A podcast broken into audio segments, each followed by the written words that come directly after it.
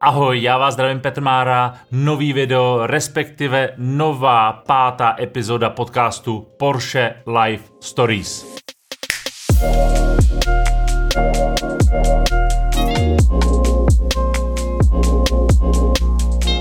Mým pátým hostem je Tamara Kotvalová, kterou velmi pravděpodobně znáte jako majitelku butiku Karolínum. Bavil jsem se s ní a ptal jsem se jí na její Porsche 911, jaká byla cesta k jejímu vozu. Já jsem původně předpokládal, že přijede Cayenne nebo Panameru, ale přijela 911.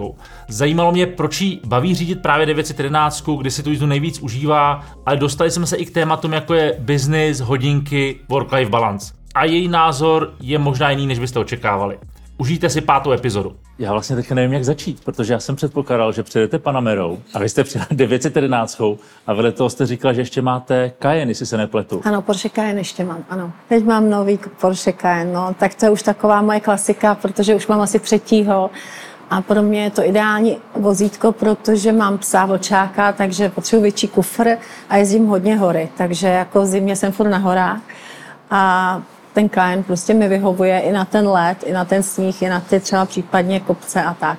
Takže chápu to dobře, takže zima Cayenne, léto 914. Léto, já jsem ji přivezla z Chorvatska, ji mám trvale tam, takže teď vlastně tady jde i na servis, tak se to docela hodilo, takže jsem dneska jako přijela eh, tady s tou Carrerou, ale mám ji ráda, i když musím říct, že dneska, když jsem měla Prahou, tak jsem měla takový pocit, že vlastně mm, celý cítím v tom SUVčku, než eh, takhle v nízkém sportáku, protože ta bezpečnost, už jsem si zvykla mít kolem sebe takový ten obývací pokoj. Takže ta kariéra jako, myslím, že jako lepší na to Chorvatsko pro mě. A nebo pak jako do Finska na ten let je úplně ideální. Jo, to Porsche. Přijde, nevím, jako rozbíjíte pohled na, na, na, na, to, pro koho ta auto je určený. Protože já jsem předpokládal Panameru, chápu, Cayenne a 911 Eh, ne, ne, proč? Ne, jaký, jaký je ten příběh nebo jaký je ten vztah k tomu vozu? Proč jste se pro to auto rozhodla? No, já jsem byla dvakrát vlastně na školení jízdy na ledu v Rovaněmi ve Finsku od Porsche, byla jsem dvakrát nebo třikrát dokonce a strašně se mi to líbilo, ta jízda na ledu. Jsme tam i soutěžili a tak dále. Byla jsem tam asi možná jsem tam byla asi tři ženy jenom, jinak samý muži a byli tam samozřejmě naši klienti, takže to bylo jako velmi zábavné. A vlastně uh, musím říct, že jsem byla docela dobrá na tom ledu a líbilo se mi to, protože zase na rozdíl od těch mužů, kde vy jste dost takový jako statičtí, že jako brzda plyn, tak my jako, uh, my tak jako máme jemnější ten cit na to auto, takže vlastně na tom ledu já jsem si tak jako tancovala. No a myslím, zrovna ten můj klient, co se mnou byl v autě, tak říkal, to není možné, jak ti to jde dobře. Já jsem říkala, no my máme ten cit, co vám chlapům jako chybí. Okay, tak nevím, jestli se mu ta odpověď líbila, ale, ale byla to legrace. No. Samozřejmě dělali jsme si srandu, protože vy samozřejmě muži jezdíte dokonaleji než my ženy, a, ale já jsem vyježděná teda, tak já jsem celý život jezdila v autě, protože když jsem podnikala, tak jsem bohužel musela vozit i zboží, takže jsem neustále jezdila a myslím, že mám naježděno a že si troufám jako i s i občas si závodit na té dálnici s nějakými muži, který mají chuť. Jako. tak to dělám ráda taky. no. Rozumím. Je to vaše první 911? Nebo ne, máte tam... ne. Měla jsem už jednou 911 a e, to byl ten starší model tedy. Nebyla to Carrera a e, musím říct, že taky jsem byla spokojená, byla menší teda, jo, takže teď nevím, jak se přesně ten model jmenuje, ale e, to bylo vlastně s tom jsme jezdili v tom Finsku. No a to, tohle auto mám asi dva roky. Já se přiznám, že většinou tady mám eh, zástupce mužské populace a ptám se jich na vztah k tomu vozu a většinou ano. je to o tom, jako dítě jsem měl autíčko Porsche, ano. hrál jsem si ano. s ním a chtěl jsem se ho koupit v dospělosti. Hmm. Jaká byla vaše cesta? Předpokládám, že jako uh, malá holka se si nehrála s autíčkama Porsche, to vůbec že jste ne. se tam dostala asi jiným, jiným uh, ano. směrem. A tak moje první auto byl favorit, žlutý. A to byly vlastně 90. léta, kdy eh, po revoluci jsme všichni začali podnikat. A já tím, že jsem seděla v tom autě a vlastně pracovala jsem u německé společnosti, kde byli samý muži a vlastně všichni jezdili autama a já jsem tam byla jedna z mála žen, která, dá se říct jediná, která jsem tehdy už jako jezdila autem a dělala jsem tu školitelku po republice a tak na ten prodej. Takže vlastně jsem získala vztah k těm autům, že jsem opravdu jako jezdila asi dobře, protože když hodně jezdíte a jezdíte, jestli je sníh, jestli je déšť a možná, nevím, se začalo mě to fakt bavit, tak, jsem, tak jsme dělali různé věci, třeba i na té dálnici, takový, které se třeba i nemají. A různě jsme si zkoušeli, jaké jsou naše možnosti, třeba i v těch horských terénech. A vlastně jsem zjistila, že docela mi to jde a že mě ty chlapy brali. A tak vlastně v tom autě se cítím dobře a myslím, že že mě to baví. Baví mě to řídit a jezdím ráda i do toho Chorvatska, jezdím ráda autem a i dál. Vlastně dlouhý trasy, jezdím hodně Tatry, takže to je všechno tak kolem těch 750, 800, 900 kilometrů, takže asi, asi mi to nevadí. No. Naopak si to užívám. Jako vypnu v autě. Musím říct, že když řídím, tak jako mám čistou hlavu, že um, ty myšlenkové pochody se zastaví, soustředím se fakt na tu jízdu a užívám si to. Je to pro mě taková meditace, odpočinek od práce. A někdy celé cesty vlastně zase naopak propracuju, že telefonujeme s firmou, takže třeba 7 hodin jako mm-hmm. telefonujeme. Mm-hmm. tak to asi taky se nemá, ale už to dneska zvládám. Zvládám třeba dvě, tři věci dělat najednou. To myslím, že jsem to někde četla v nějaké knížce, že to ženy umějí. Eh, když jste vybírala tohle auto, jaký parametry jste si vybírala? Bylo to o tom, že jste přišla a viděla jste ten vůz a chtěla jste ho, nebo to bylo naopak spíš, že jste měla jasnou představu o tom, co to auto má splňovat? A ne, já, jsem, já hlavně vždycky jako mám jeden požadavek, aby, ten, aby to auto mělo ten opravdu silný motor a potom spíš tady se projevuje ten náš ženský pohled, spíš se mi jedná o ten interiér. Takže mm. já mhm. mám ráda světlou kůži, jako uvnitř, a to z prostého důvodu, že mám ráda prostě světlo a nemám ráda temné interiéry. Vlastně eh, černé, černou kůži jsem měla možná jenom u dvou aut a zjistila jsem, že to mi vůbec nevyhovuje. Takže, takže já naopak eh, mám ráda černé auta, takže vždycky mám buď černou metalízu a světlý interiér, no a, a, a motory vždycky to, co je nejlepší na trhu. Tak to hlásím, že to... Takže jednoduchý výběr prostě. Jednoduchý výběr. Chci ten motor opravdu slyšet. Pro mě je jako opravdu adrenalín a mám moc ráda když slyším ten motor. Jo, takže to je asi to, co se mi líbí, když nastartuju. A není to proto, abych někoho prostě tím upozorňovala, ale spíš je to pro ten můj osobní pocit, že když si prostě naturuju ten motor, tak ho slyším a mám ráda, když je slyšet. No. Hlavně, co je teda jako skvělý na, na té kare, že opravdu ona se přilepí na benzín, eh, pardon, na, že se přilepí dobře na asfalt, takže eh, běžným autem byste mohli dostat smyk třeba v tom prostředí. Ona opravdu dobře sedí na cestě. A takže když jedete serpentíny, třeba já v tom Chorvatsku hodně jezdím serpentíny a vlastně na úzkých cestách jsou tam zatáčky, a třeba, když jedete s tím SUVčkem, který už není tak stabilní, tak není to úplně příjemný pocit. Tady vím, že můžu jet rychle, že to auto mě prostě udrží, že eh, nedostanu ten styk, nebo prostě nestane se mi, že bych vyletěla ze zatáčky. Jo. Tak tohle je prostě Porsche Carrera je, jsem v tomhle ohledu opravdu pro mě jako naprosto spolehlivá. Hmm. Zajímavý, takže vy to vlastně vnímáte jako bezpečnostní prvek. Bezpečnostní prvek, přesně tak. A jinak samozřejmě je to zážitek s tím jezdit, protože to, že to auto sedí na cestě a dovoluje vám zvýšit rychlost a vlastně i trošku s ním, řekněme, zariskovat eh, do těch zatáček, tak vlastně s tímhle autem si to dovolím. Se hmm. SUVčkem nebo s jiným modelem už ne. Jak říkám, cítím tam, že sedí dobře na cestě, rychle akceleruje, rychle teda eh, reaguje prostě na plyn, na brzdu, takže na tyhle jízdy, jako když si chcete zahrát na cestě, tak si myslím, nebo pro mě aspoň Porsche Carrera je ideální. Tý 911 jako takový jste se dostala díky tomu, že jste měla možnost auto vyzkoušet někde na okruhu? Opravdu, a se opravdu díky Porsche, protože mě pozvali vlastně na, na, na, na, na Notinska na ty školení a myslím, že se to ještě do dnešního dne děje, takže hmm. díky Porsche vlastně jsem eh, našla zálibu v, jako v eh, Porsche Carrere v 911 a potom jsem si ji koupila. Myslím, že nejsem jediná, že je to velmi dobrý myslím, velmi dobrá jakoby obchodní, obchodní záměr od mm. této značky a vůbec celkově mám tu značku ráda, protože všechny auta, musím říci, že opravdu byly spolehlivé, nikdy mě nenechali prostě na dálnici, že bych ani jsem nikdy na nich nepíchla, jo, což je neuvěřitelné. Po těch terénech, kterých jezdím, v horách třeba opravdu si říkám někdy, že to je neuvěřitelné, co to auto vydrží. A mám třeba metrový sníh, když jedu na chatu a prostě projedem, je to jako neuvěřitelné. Takže pro mě Porsche je prostě kvalita versus design a versus vůbec jakoby komfort jízdy je prostě určitě jednička. Ten pocit, nebo ta možnost vyzkoušet si to auto byl ten klíčový prvek, je to tak, ano, zažít ano, to, přesně ten, tak. emoce, kterou se na tom ledu, víte co, na tom ledu jako to není sranda, jo, protože tam vás to auto neposlouchá, že jo, tam opravdu se musíte naučit to auto dobře ovládat, abyste byl i připravený na různý, řekněme, situace, eh, kdy dostanete ten smyk nebo přeženete to z rychlostí. Eh, Carrera je lehký auto, tak to je dobrý. To na ledu se chová dobře, ale kdybyste třeba jel právě s tím kajenem, tak tam je to konečná, protože opravdu, když dostanete ten smyk, tak jako těžko se z něho dostáváte. Já už jsem to taky zažila na dálnici, ustála jsem to, ale je to pro mě jako velmi varovný signál na to, abych si dávala pozor.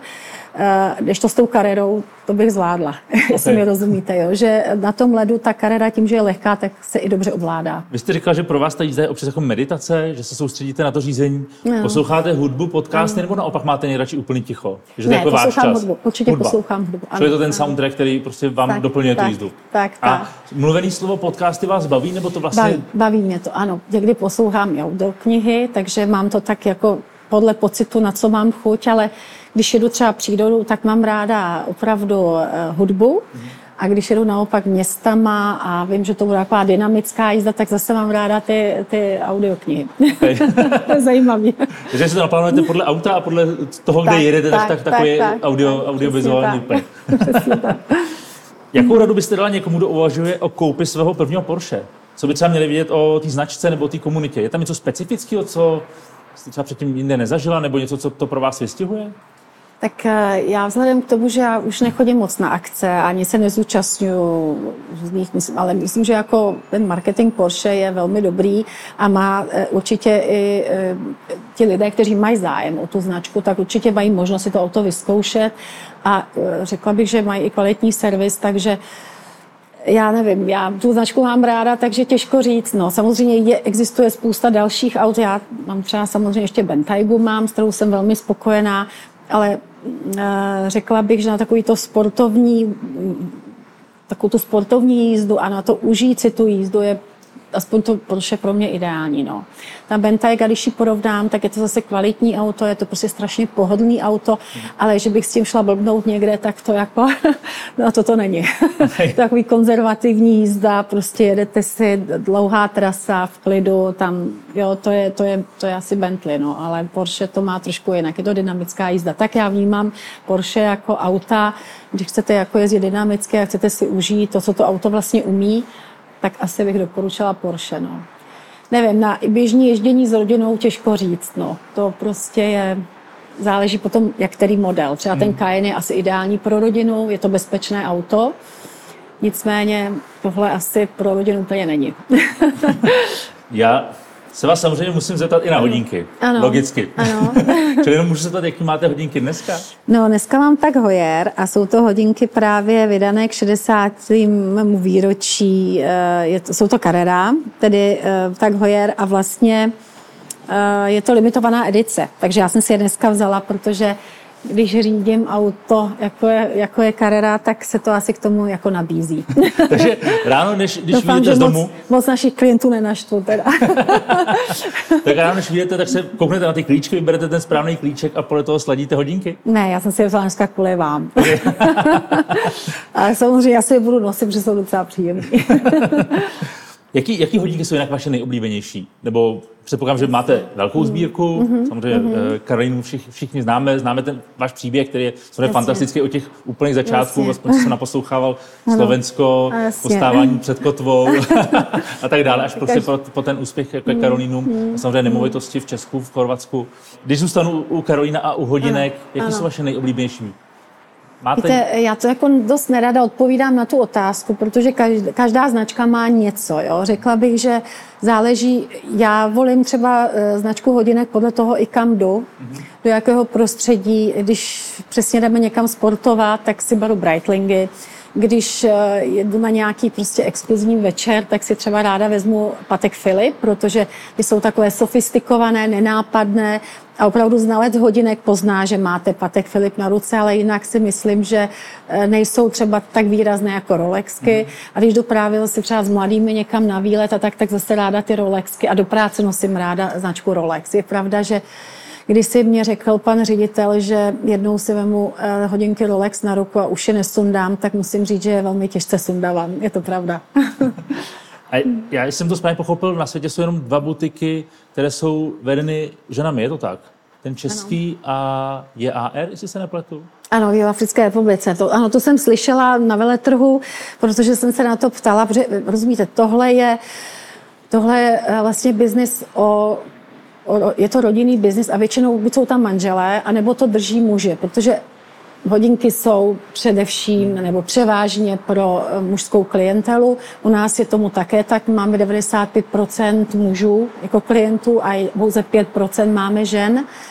A myslím si, že je to i takový koníček, stejně jako auta, si myslím, že je to spíš pro ty pány.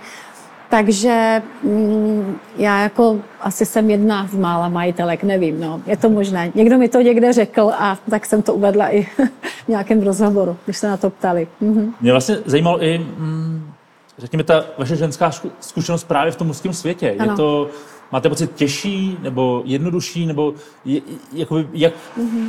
jak dosáhnout úspěchu jako žena rozumím. právě v tom mužském světě? Já vám rozumím. Eh, já vám musím říci, že to jsem také o sobě už několikrát řekla v, něk- v některých rozhovorech, že já jako naopak si užívám spolupráci jako s muži, protože vy jste jiní, vy jste více pragmatičtí, jste rychlejší a rozhodnější. My máme ženy trošku ty emoce, které nás občas jako, eh, řekněme, prodlužují naše rozhodování, prodlužují naše rozhodování a vlastně v tom mužském prostředí já se cítím dobře. A i, e, myslím, že i ženy, které jsou úspěšné v podnikání, možná máme i trochu té vaší mužské energie, takže ono se to pak jako hezky propojí a myslím, že úplně nejideálnější kombinace je, když prostě může řídit firmu muž a žena, mm-hmm. kde vlastně se propojí ty energie a vlastně máte tu sílu potom dvojnásobnou.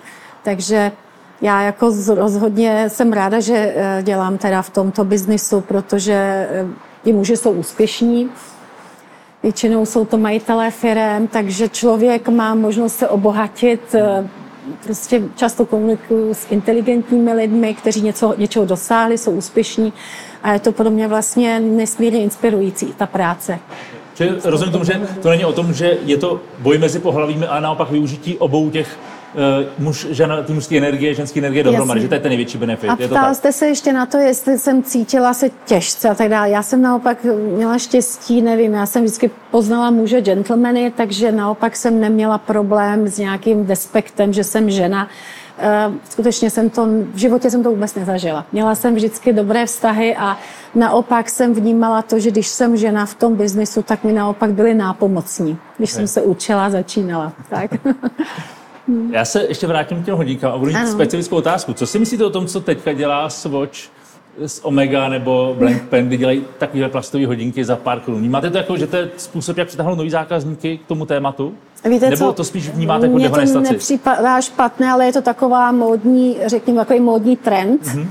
A e, samozřejmě my se držíme značek, které mají, řekněme, trvalou historickou hodnotu, a i tu svoji hodnotu si drží. A pak jsou značky, které pro, zejména pro mladé klienty dělají tyto módní, řekněme, možná i tyto takové, řekněme, eh, edice. A myslím, že to je správně, protože opravdu je to jak v té módě, taky prostě potřebujete dynamiku a potřebujete i pro ty mladé nějaké výstřelky, řekněme, nebo prostě eh, hodinky, které se tě budou těm mladým líbit. Takže já, já to podporuji, určitě i je ráda někdy nosím a myslím, že to je jako správně. Ale pro mě je větší hodnota, nebo já si už užívám ve svém věku větší, eh, tam cítím takovou sílu u těch hodinek, když mám už nějakou tu sbírku a vím, že eh, ty hodinky prostě narůstají na ceně a mají nějakou investiční hodnotu a vlastně těším se tomu, že to třeba jednou budu moct předat fakt těm svým dětem nebo další generaci takže mě baví teď už zase tenhle svět. tak takhle to mám asi. To Možná, protože už jsem starší.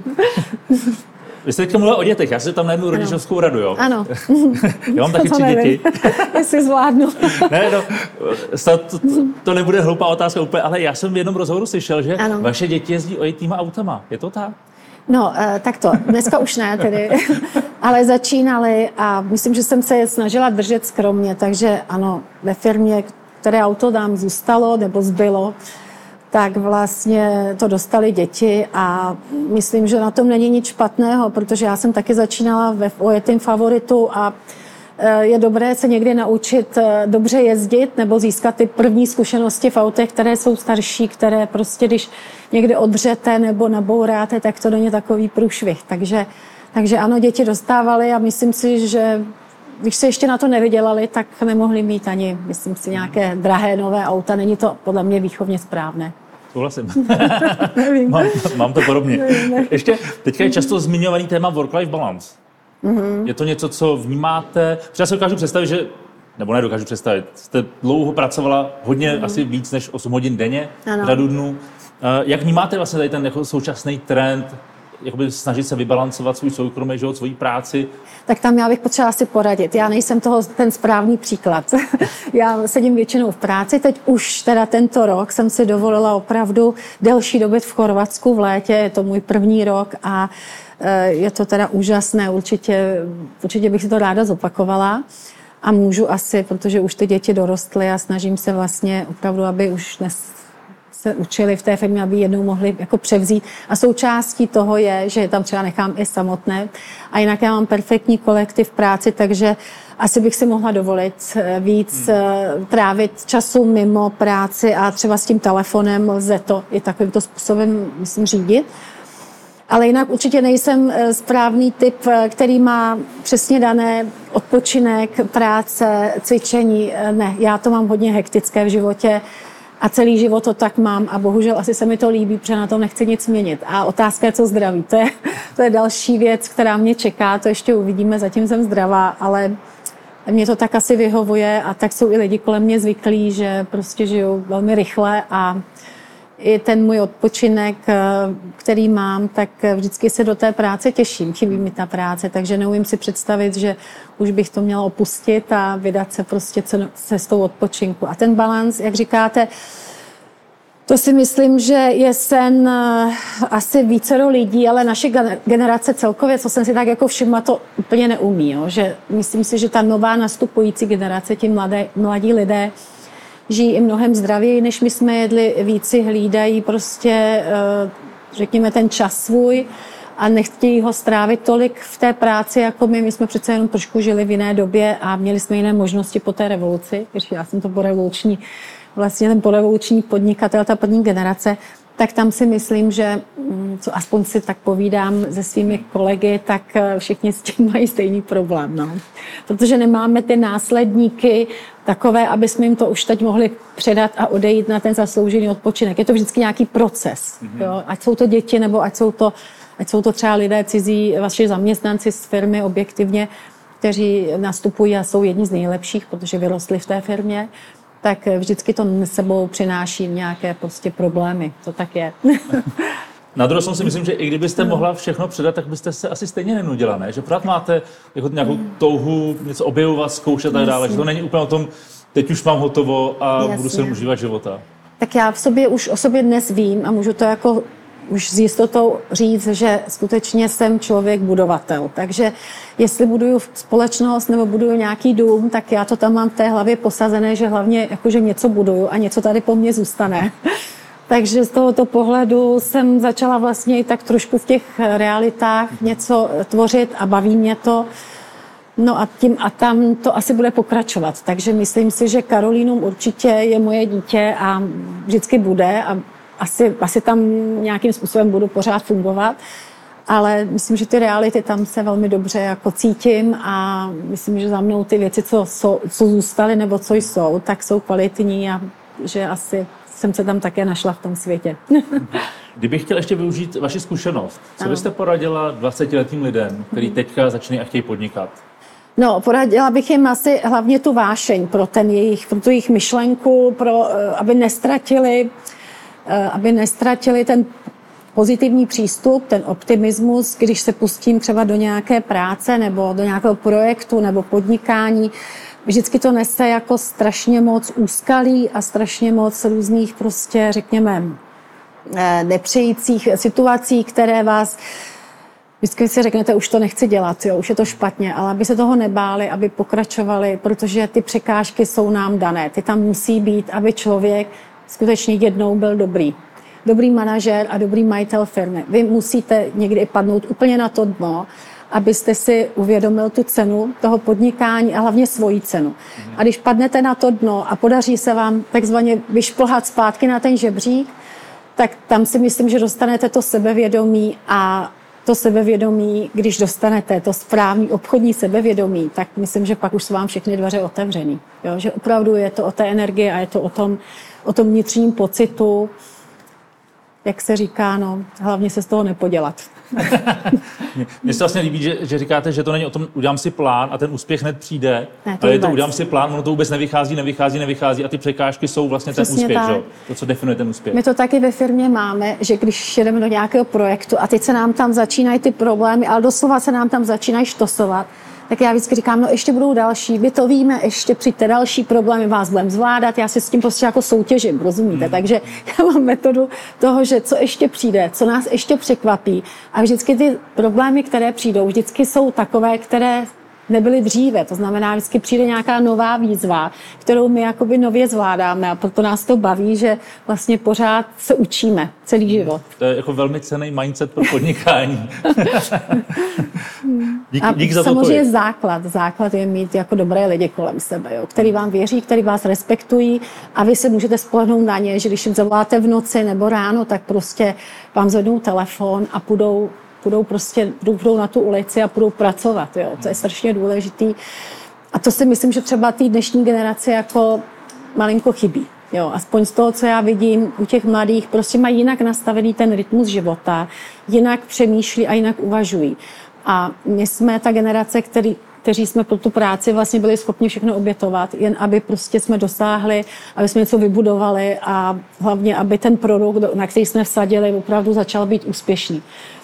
Takže to bych hlavně poradila té mladé generaci, aby měli tu svoji motivaci a ten cíl. A je to úplně jedno, jestli budou perfektní třeba, nevím, ze sportu, nebo budou mít svůj fitness, nebo, nebo budou dělat v hodinkách, nebo budou dělat v elektrice, v IT, nevím, ale prostě vždycky je důležité mít tu vášeň a ten, ten, ten náboj, ten je asi nejdůležitější, aby člověk byl proto zanícený.